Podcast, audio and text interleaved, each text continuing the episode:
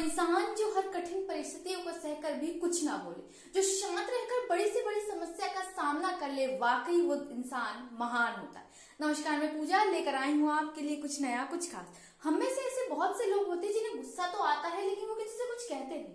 शांत रह जाते हैं। एक पल के लिए हम भी हैरान और परेशान हो जाते हैं कि आखिर इसे हुआ क्या? लेकिन बाद में जाकर मालूम चलता है कि वो नाराज़ था, लेकिन उसने अपनी अभिव्यक्ति बोलकर नहीं करी। ऐसे लोगों का अपना महत्व होता है। आज के समय में जब थोड़ी थोड़ी बातों पर लोग लड़ने, झगड़ने लगे लोग उसकी प्रतिक्रिया देने लगे हैं। ऐसे में शांति के मायने और भी ज़्यादा बढ़ गए हैं। जब बिना कुछ कहे इंसान बहुत बड़ी बात कह जाता है। अपनी अभिव्यक्ति कर जाता है और बिना किसी लड़ाई झड़ाई के एक सही निर्णय दे जाता है। दोस्तों, जीवन में अगर आगे बढ़ना है तो हर बार हर चीज़ का उत्तर ना देकर कुछ चीज़ पर शांत रहना, सीख जाना। हाँ लेकिन जहाँ तुम्हें लगे कि ये गलती है, ये बहुत बड़ी समस्या है और ये बहुत बड़ा अन्याय है, वहाँ बोलने से कभी मत चूकना, क्योंकि अक्सर वहाँ पर बोलना ज़रूरी होता है जहाँ अन्याय हो रहा होता है।